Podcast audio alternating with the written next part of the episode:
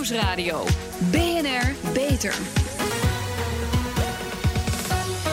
Harmke Pijpers. Zo'n 20% van de beroepsbevolking heeft een chronische aandoening en dit aandeel neemt de komende jaren fors toe. In 2030, zo is de verwachting, heeft 1 op de 4 werknemers een chronische ziekte zoals MS, kanker, diabetes, reuma of hart- en vaatziekten. Daar gaan we zo over praten. Nu eerst migraine. Ook een chronische ziekte die de samenleving zo'n 250 miljoen euro per jaar kost. Kosten die flink worden opgedreven door ziekteverzuim of door het minder functioneren op het werk. Welkom bij BNR Beter, het programma voor mensen die werken aan gezondheid. Mijn gasten, Michel Ferrari, neuroloog in het LUMC en auteur van Alles over hoofdpijn en aangezichtspijn. En Karin van Haperen, voorzitter van Hoofdpijnnet en het Migrainefonds. Ja, iedereen heeft wel eens hoofdpijn, maar bij sommige mensen is de pijn zo heftig dat het een dagelijks leven ernstig belemmert. Meneer Ferrari, u heeft hier samen met een collega neuroloog Joost Haan een boek over geschreven, heel recent aangevuld met de laatste inzichten over migraine en hoofdpijn. Het is bestemd voor mensen met hoofdpijn, voor patiënten, maar ik heb begrepen dat uw boek ook door artsen zeer wordt gewaardeerd. Hè? Is, Klopt. Er, is de behoefte eraan groot? Ja, ik denk het wel. Ik, ehm, het, wat, wat we merken is dat eh, het, het boek is geschreven in patiëntentaal. En, en, en met name huisartsen vinden dat heel plezierig om dat, eh, om dat ook te lezen. Ja, nou, er is de ene hoofdpijn, de andere niet. Welke hoofdpijnen onderscheiden we? En wat zijn de klachten? Nou, er zijn geloof ik iets van 600 verschillende types van hoofdpijn. Maar de meest bekende is natuurlijk migraine. Ehm, en dat, eh, dat wordt gekarakteriseerd door ehm, ehm, aanvallen die één tot drie dagen duren, eh, waarbij eh, er zeer ernstige hoofdpijn is, die vaak kloppend is, vaak maar niet altijd aan één kant van het hoofd zit. En die eh, gepaard gaat met bijverschijnselen, zoals misselijkheid, braken. Eh, en overgevoeligheid voor, eh, voor licht en, eh, en geluid. Waardoor mensen het liefst doodstil in bed in een donkere kamer willen gaan liggen. Ja, een half miljoen mensen hebben één of meer migraineaanvallen per week, hè? klopt dat? Dat klopt. Ja, want de cijfers, daar bent u heel precies op. Maar wat is migraine? Wat is het verschil tussen gewone hoofdpijn en migraine? Nou, gewone hoofdpijn, daar komen die bijverschijnselen niet bij. Die is vaak ook minder ernstig dan, uh, dan wat je bij migraine hebt. Dat uh, hoeft ook niet altijd in die klassieke, typische uh, aanvallen te komen. Dus ik, ik, denk dat het makkelijkste is dat je, als je migraine is, hoofdpijn plus. En ja. dan een hele hoop bijverschijnselen. Mevrouw Van Haper, ik zei het al, u bent voorzitter van Hoofdpijnnet en bestuurder van het Migrainefonds. Wat doen die verenigingen? Uh, het Migrainefonds is een stichting ja. en die uh, werft uh, fondsen voor met name onderzoek naar migraine. Dat willen we ondersteunen. En om de awareness, zoals het zo mooi heet, wat ja. meer over het voetlicht te brengen. Um, en de vereniging is echt een vereniging voor mensen met uh, uh, ernstige hoofdpijn. En wij uh, geven informatie over de verschillende soorten hoofdpijn, wat ze eventueel zouden kunnen doen. Ja. Um, we geven voorlichtingsdagen waar lotgenotencontact kan plaatsvinden. En dat ja. wordt ook altijd erg op prijs gesteld. En u en, bent ervaringsdeskundige, heb ik begrepen, hè? Ja, ik ben ervaringsdeskundige. Hoe lang bent u dat al? Vanaf mijn zestiende. Ik, ben ik weet niet helemaal precies nee, hoe lang dat is. Ja. Ik, ben van, ik ben nu 55. Al en ik, ben, uh, ik ja. heb het geluk dat het uh, afneemt. En ik denk dat het uh, door de overgang komt. Ah ja. Dus. Um, meneer Ferrari, we gaan zo praten over nieuwe behandelingen. Maar over de oorzaken van de migraine en andere vormen van hoofdpijn. Er is nog weinig over bekend. Maar er zijn wel heel veel hardnekkige misverstanden. Ik mocht het niet hebben over chocola eten of stress. Want dan breekt u de studio af, heeft u ons toegezegd. Waarom eigenlijk niet? Krijgt u daar hoofdpijn van? Nou, ik, ik denk dat we moeten constateren dat uh, migraine een hersenziekte is. Mm -hmm. Met een, uh, een erfelijke aanleg. Hè. Ongeveer 50% van de kans op het krijgen van migraine wordt door erfelijke factoren bepaald. Daarnaast spelen ook bepaalde hormonale schommelingen een, uh, een belangrijke rol. En, maar wat zeker absoluut totaal geen rol speelt, is stress. Helaas wordt dat steeds maar weer naar voren geschoven mensen in de omgeving van patiënten. Die zeggen altijd: Oh, heb je weer aanvallen? Het, gaat zeker, het is zeker te druk op je werk of thuis, of heb je stress.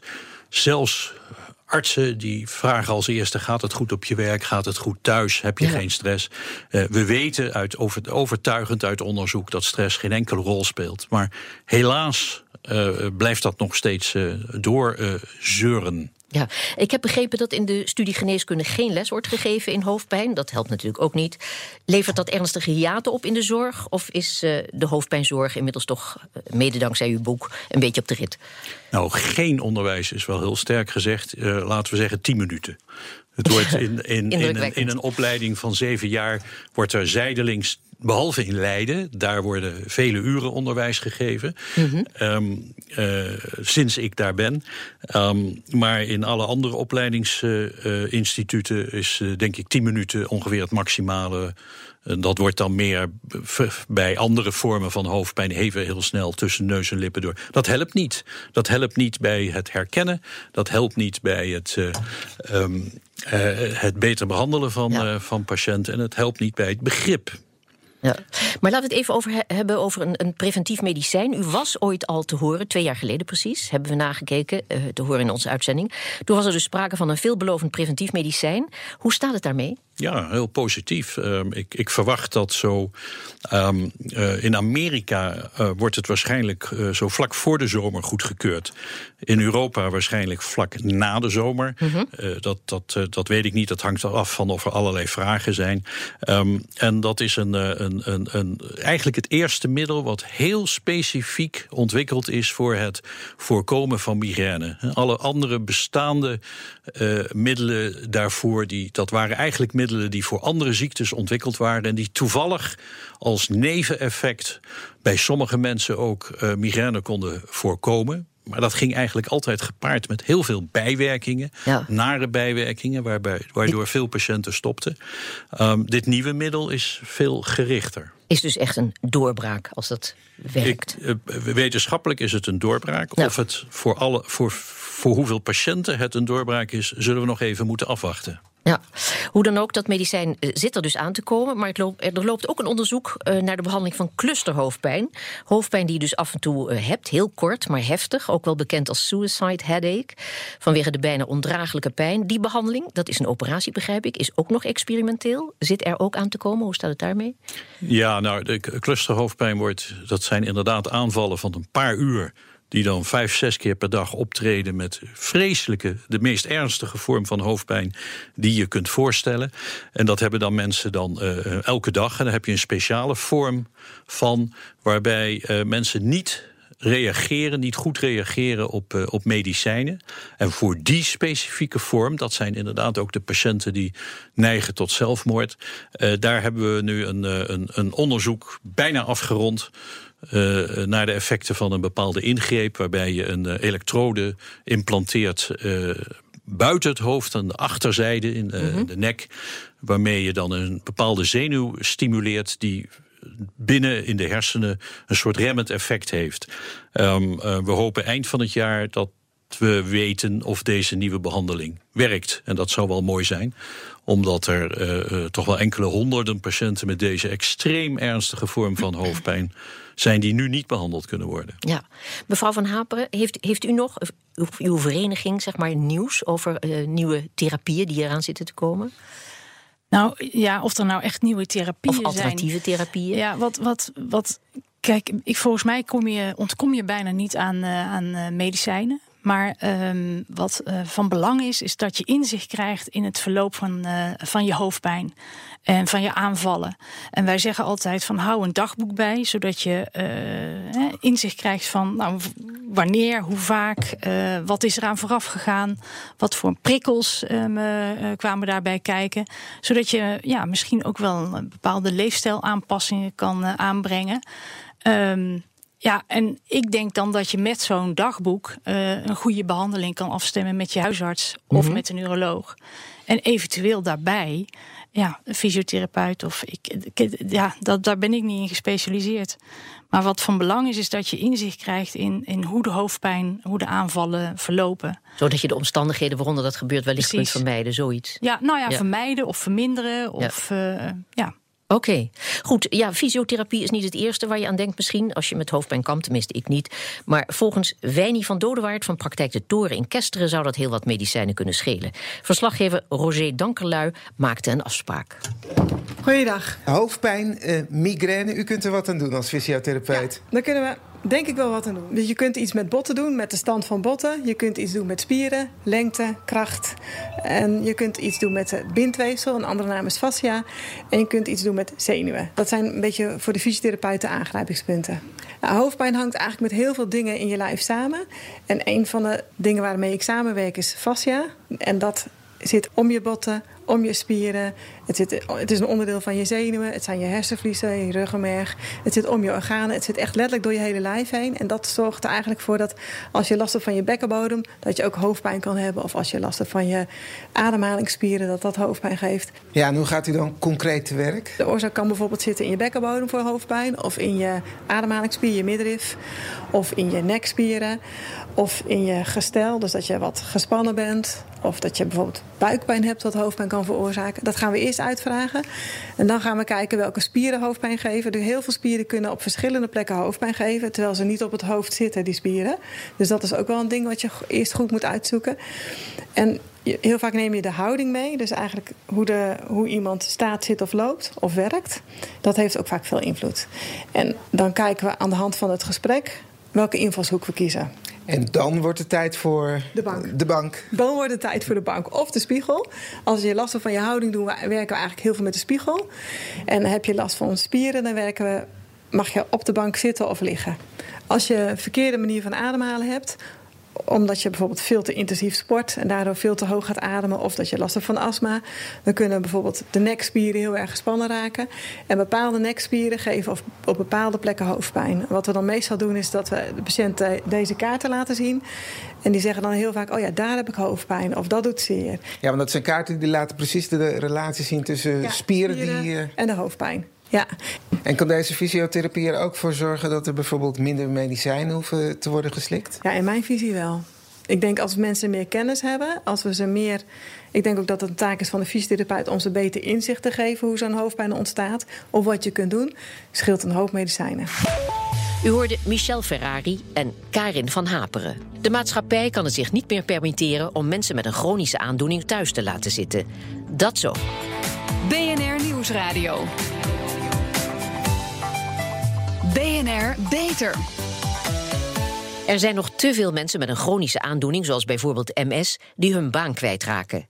En er zijn nog te veel misverstanden over de beperkingen en de kansen van deze steeds groter wordende groep werknemers. Wat kunnen we doen om de misverstanden uit de wereld te helpen en het aantal ontslagen terug te dringen?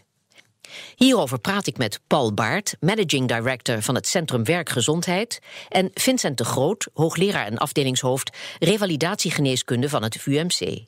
Ja, multiple sclerose, MS, is een chronische ziekte met een wisselend beloop. Die zich bij iedere patiënt anders uit. Moeilijk te volgen voor de dokter, de patiënt en voor de werkgever.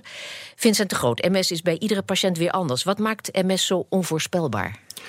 Uh, MS is onvoorspelbaar omdat de, de plekjes die ontstaan bij de ziekte MS eigenlijk op heel veel verschillende plekken in het centraal zenuwstelsel, dus de hersenen en het ruggenmerg, voor kan komen. Dus de ene patiënt uh, heeft last van zijn benen, de andere heeft veel meer last van denkfuncties. En weer een andere patiënt heeft veel meer last bij uh, bijvoorbeeld het plassen of bij het bedienen van zijn armen. Mm -hmm. En dat verloop kan per patiënt wisselen. Ja. Dus je hebt iedere keer een, een ander beeld voor je als arts. Maar als patiënt weet je eigenlijk ook niet zo heel goed wat je te wachten staat. Ja, en dan heb je bovendien ook nog te maken met uh, uh, terugvallen. En daar hebben we speciale namen voor. Een soep heet dat? Soep, ja dat klopt. Ja? De patiënten kunnen inderdaad last hebben van een soep. Ja. Waarmee ze dus eigenlijk vrij plotseling weer geconfronteerd worden met, uh, met nieuwe uitvalsverschijnselen. Mm -hmm. Die over het algemeen wel weer hè, voor een groot deel tot geheel herstellen. Uh, maar die onzekerheid die, uh, maakt wel dat de mensen daar last van hebben. Dat ze dus toch wel gehinderd worden door die onzekerheid. Ja. Werkgevers denken vaak dat MS-patiënten niet meer kunnen werken, maar MS-patiënten denken dat zelf vaak ook nog. En dat leidt soms tot verkeerde beslissingen, meneer Baart? Ja, maar het algemene beeld um, wat wij nog wel eens tegenkomen is dat MS um, meestal um, gezien wordt als die aandoening waarmee je in een rolstoel terechtkomt en helemaal niks kan. Ja. En dat beeld is helemaal verkeerd. dat, beeld is inderdaad juist voor een aantal mensen. Mm -hmm. Maar voor de meeste mensen die MS hebben, is dat niet zo. Um, meestal hebben mensen um, een uh, langzaam verloop. Het kan heel erg verschillen. Um, voor de meeste mensen kunnen nog een heleboel. Meneer de Groot, maar dat is ook waar u mee te maken heeft... dat mensen ook een, een, een verkeerd beeld van die ziekte hebben? Ja, dat klopt. De verschijnselen die ik net noemde, die kunnen allemaal voorkomen. Mhm. Ehm, en heel veel mensen denken ook dat het hun zal, eh, zal gebeuren. Eh, maar dat hoeft inderdaad niet. Ehm, zeker eh, met de nieuwe, de nieuwe middelen die er zijn, is de ziekteactiviteit steeds beter te onderdrukken. Waardoor met name de soeps eigenlijk minder vaak voorkomen. Ja, die terugvallen. En, die terugvallen, ja. En ook het, het verloop is eigenlijk toch milder dan menigeen denkt. Dus er kan wel veel voorkomen, maar het gaat vaak veel langzamer dan wat mensen denken. En dat is in zekere zin natuurlijk wel gunstig. Want dat betekent dat er langere tijd eigenlijk nog best veel mogelijkheden zijn eh, je leven goed in te richten. Ja, de Arbo-Unie publiceerde een artikel met de alarmerende kop... bedrijven niet voorbereid op verwachte toename chronisch zieke medewerkers. Want ruim driekwart van de onderzochte bedrijven schiet tekort... bij het begeleiden van chronisch zieke mensen... en bijna de helft van de bedrijven zegt geen maatregelen te nemen... om uitval van chronisch zieke collega's te voorkomen. Ja, meneer Baart, dat zijn eh, onderzoeksresultaten van twee jaar geleden. Hoe staat het daar nu mee? Is er het een en ander eh, veranderd op de werkvloer? Als ik naar het programma van BNR eh, eh, luister, is er niet zoveel veranderd. Ehm, oh, vertel. Dus, eh, nee, nee, ik denk dat er niet veel veranderd is. Er is in ieder geval nog veel te doen. Ehm, de, di- de ver- diverse disciplines, bedrijfsarts eh, ehm, en ook in ziekenhuizen... ehm, is er veel meer aandacht voor aan het werk blijven. Dus in die Ja. zin eh, wordt er wel een groter beroep gedaan... op mensen die in het ziekenhuis komen. Maar of werkgevers er nu dat allemaal al, al ingericht hebben. Op de conferentie die we laatst hadden van Alles is Gezondheid... bleek ook wel dat eh, eh, met recruiting en HRM... dat daar nog niet alles geregeld is. Dus we, we kunnen nog een hoop doen. Tja. En we moeten een hoop doen, want Zeker. eh, er komen dus steeds meer van die patiënten aan. Meneer de Grote, Werknemers met beperking. Ja, precies. Eh, ja, patiënten mag ik niet zeggen. Oh, nee, het ja, zijn ja. werknemers met, eh, met een aandoening. Goed. Meneer de Groot, de medische zorg voor MS-patiënten, mensen met, met mensen met MS, heeft afgelopen jaar een enorme vlucht genomen. Niet alleen is de medicatie verbeterd, VUMC onderzoekt ook wat MS-patiënten zelf kunnen doen. Dan heb je toch weer patiënten. Om bijvoorbeeld langer te kunnen blijven lopen. Die onderzoeken doet u eh, op een virtual reality lab. Vertel, wat mag ik me daarbij voorstellen? voorstellen? Ja, wat je daarbij kunt voorstellen is dat de mensen eigenlijk over een lopende band eh, lopen.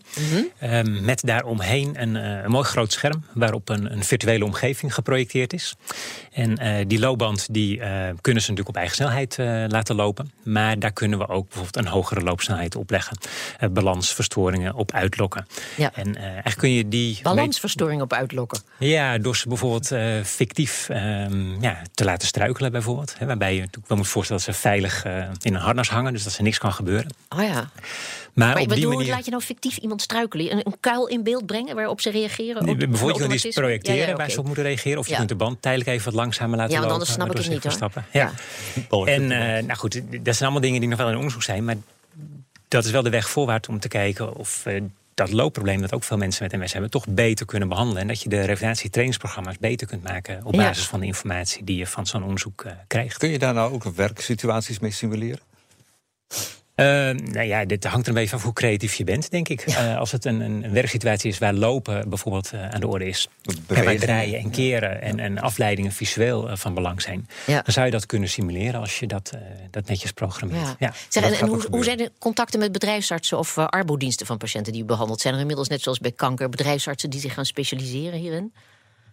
Ja, ik weet niet zozeer of er bedrijfsartsen zijn die zich in MS eh, of andere aandoeningen gespecialiseerd. Ik Ja, zie mijn buurman knikken dat het Ja. zeker zo is. Ja. Ja, er, er zijn er een aantal. eh, Veel te weinig. Ehm, net zoals er met kanker maar nog maar een aantal zijn. Ehm, eh, maar we, we hebben eh, ook in het platform Fit for Work... ehm, zijn wij in contact met bedrijfsartsen die dit zeker doen. Ja. Oké. Zeg, en meneer Baart, de MS-vereniging biedt patiënten ook ondersteuning eh, als patiënten die ontslagen zijn of een ontslag hebben genomen en eigen onderneming willen starten. Ja, dat is een- misschien een goed initiatief voor mensen die eh, tot de conclusie komen dat ze te snel ontslag hebben genomen. Maar voor velen is het toch een noodoplossing, heb, heb ik begrepen. Ja, onderschatten van de mogelijkheden van de mensen met MS, daar moeten we vanaf. Maar overschatten is ook niet de bedoeling. Hè? Nee, heeft u het, helemaal het beginnen van een bedrijf, dat Ja. is niet niks. Het beginnen van een bedrijf is niet niks. En het is ook niet altijd de eigen keuze van mensen om geen baan meer te hebben. Soms worden daar eh, eh, heftig in gestimuleerd door Mhm. een werkgever. Ehm, Maar kent u hoopgevende voorbeelden van mensen ja, die... die zijn er wel. Die zijn er wel. Ehm, en, en een belangrijk deel eh, daarvan ehm, die ik tegenkom in mijn praktijk zijn de eh, professionele coaches die zich ook bezighouden met, eh, met de ziekte MS. Ja. Die ook de- door de vereniging bemiddeld worden. Die hebben er hun- werk van gemaakt. Dat zijn mensen die werk hebben gemaakt Ja, als, privé, als privépersoon. Dus die, Ja. die doen dat. Maar ook in de, op de website, daar staan wel ehm, eh, richtlijnen of eh, tips op. Maar het belangrijkste tip is. Houd toch goed in de gaten dat je niet alles alleen kunt. Uh, wat kun je wel, welke belasting kun je aan? Ja. Uh, wat, wat doe je zelf en wat, waar huur je anderen voor in? Um, en wat, wat moet je zeggen als je het even niet kunt? En is dat belangrijk voor jouw klanten? Ja, zeker. En doe je werkzaamheden waar dat ook in kan. Ja. Dus het is niet zo eenvoudig. Nee. Het is een extra punt erbij als je toch al voor jezelf wil beginnen. Ja. U bent ook uh, initiatiefnemer en directeur van het International Institute for Health Management and Quality. Dat is een organisatie die internationaal gezondheidsmanagement stimuleert, maar ook nationale netwerken organiseert. Ja, bij nationale netwerken, denk ik, zou er voor MS-patiënten, mensen met MS, moet ik zeggen, dames en heren, zoiets moeten komen als het inmiddels overbekende Parkinson-net, waar uh, mensen met Parkinson, artsen en allerlei hulpverleners elkaar kunnen vinden. Ja, dat kan. En dat is eigenlijk ook de bedoeling van Fit for Work, het platform. Mm -hmm. uh, daar zijn we daar ook mee bezig. En IMQ houdt zich met name ook bezig met het certificeren van gezondheidsbeleid voor alle medewerkers. En dat betekent dat we bijvoorbeeld een uh, organisatie als Zilveren Kruis of IRC Merwede hebben we gecertificeerd voor hun werkzaamheden. En dan kijken we ook wel naar uh, mensen met um, chronische aandoeningen, hoe die aan het werk kunnen blijven. Maar dat gaat voor de hele populatie werknemers. Ja, en, en in dat ligt meneer De Groot, hè, de rol van de revalidatiegeneeskunde is voor de chronische patiënten van grote nadruk, mensen met een chronische aandoening. We hebben het hier vooral over MS gehad, maar ziet u die verschuiving in grotere zin, zoals bij andere aandoeningen, zoals diabetes of kankerpatiënten? Um, nee, hè, nog niet. Nee, nog niet. Ja, ja, het, nou, kankerpatiënten die ik, ik, weet van tussen de chemotherapie door krachttraining doen bijvoorbeeld. Ja, nou, dat, ja. dat soort uh, zijn er zeker. Ja, He, dat, uh, maar spierverlies bij diabetespatiënten, nou, het is volgens mij nog helemaal niet in de aandacht. Ik nou, er, er, komt wel wat meer aandacht voor. Uh, om ook mensen tussen medische behandelingen door gewoon fit te houden. Ja. En uh, daarmee dus in de hoop dat ze ook beter door hun behandelingen heen komen. En dus ja. ook langer uh, kunnen blijven werken. Meneer Baart, wat gaat het de maatschappij in cijfers opleveren als we mensen met een chronische ziekte in staat stellen om langer te blijven werken? Moeilijke vraag, mevrouw, maar toch? Ja, en um, ik ben geen econoom. Nee. Maar als het om een kwart van de medewerkers gaat. en je gaat het uitrekenen: uh, 50.000 euro uh, voor een medewerker per jaar. tel je uit je winst. En alle mensen die blijven werken betalen belasting. En mensen die niet meer werken, die kosten uh, de samenleving geld. Ja. Dus dat, uh, een kwart van de Nederlandse bevolking, werkende bevolking. dat gaat om een hele hoop geld. Oké, okay. we moeten het hierbij laten. Hartelijk dank, Vincent de Groot en Paul Baart. Pioniers in de zorg. Onze zorgredactie speurt naar interessante medische innovaties binnen en buiten de muren van de universiteit. Waar werken ze aan? Wat moeten wij hierover weten? Ja, Kelly Nijhoff, iets over ex-intensive care patiënten. Ja, door medische innovaties overleven steeds meer mensen allerlei aandoeningen en ingrepen. En dat geldt dus ook voor intensive care patiënten. En die overleving is nu met sprongen vooruit gegaan de laatste jaren. En dan praten we over 86.000 patiënten per jaar. Ja, het pionieren zit dus dit keer niet in een nieuwe innovatie, maar vertel. Het gaat om het post-intensive care syndroom. Moet je je voorstellen, je ligt daar aan al die toeters en bellen op die intensive care, soms op het randje van de dood. En als je die dans ontspringt, is er een moment dat je ontwaakt, terug gaat naar de gewone afdeling om te herstellen. Daar is dus geen nazorg voor deze traumatische ervaring. En ex-patiënten kampen heel vaak nog jaren met emotionele gevolgen, waardoor ze soms in de ziektewet belanden. Ja, en dat kost dan de maatschappij ook weer geld. Naast de economische kant is dit probleem natuurlijk heftig voor ex-patiënten en hun naasten. Maar naast het ontbreken van die nazorg komt het wetenschappelijk onderzoek ook maar traag op gang. En de overheid heeft nu een subsidie toegekend van 45.000 euro aan patiëntvereniging IC Connect, zodat de aandoening zichtbaar wordt. We luisteren even naar Marianne Brakkel, bestuurslid van de stichting Family and Patient Centered Intensive Care, het samenwerkingsverband tussen ex-patiënten, zorgprofessionals en wetenschappers. Dat is gewoon echt heel erg fijn dat dat gelukt is. Want juist door heel erg te erkennen aan de patiënt die er ligt en aan de naaste dat wat doorgemaakt wordt wel heel erg extreem is. Dat is al een stukje preventie voor de psychische schade. Nou, het was nog een harde dommer om die subsidie te krijgen, omdat die aandoening dus zo onbekend is. Maar ze hebben het gas er flink opgezet, vijf steunbrieven gestuurd vanuit de vakgroep en het is ze dus gelukt. Ja, nadat we eerdere keren aandacht hieraan hebben besteed in uh, de uitzending van BNR en toen lukte het allemaal nog niet, maar nu dus wel, dat is mooi. Dankjewel, Kelly Nijhoff. Dit was de laatste zomerspecial. Terugluisteren kan via de site, de app iTunes of Spotify. Ik ben Harmke Pijpers. Volgende week zijn we weer terug met een nieuwe reeks BNR Beter. BNR Beter wordt mede mogelijk gemaakt door Novo Nordisk.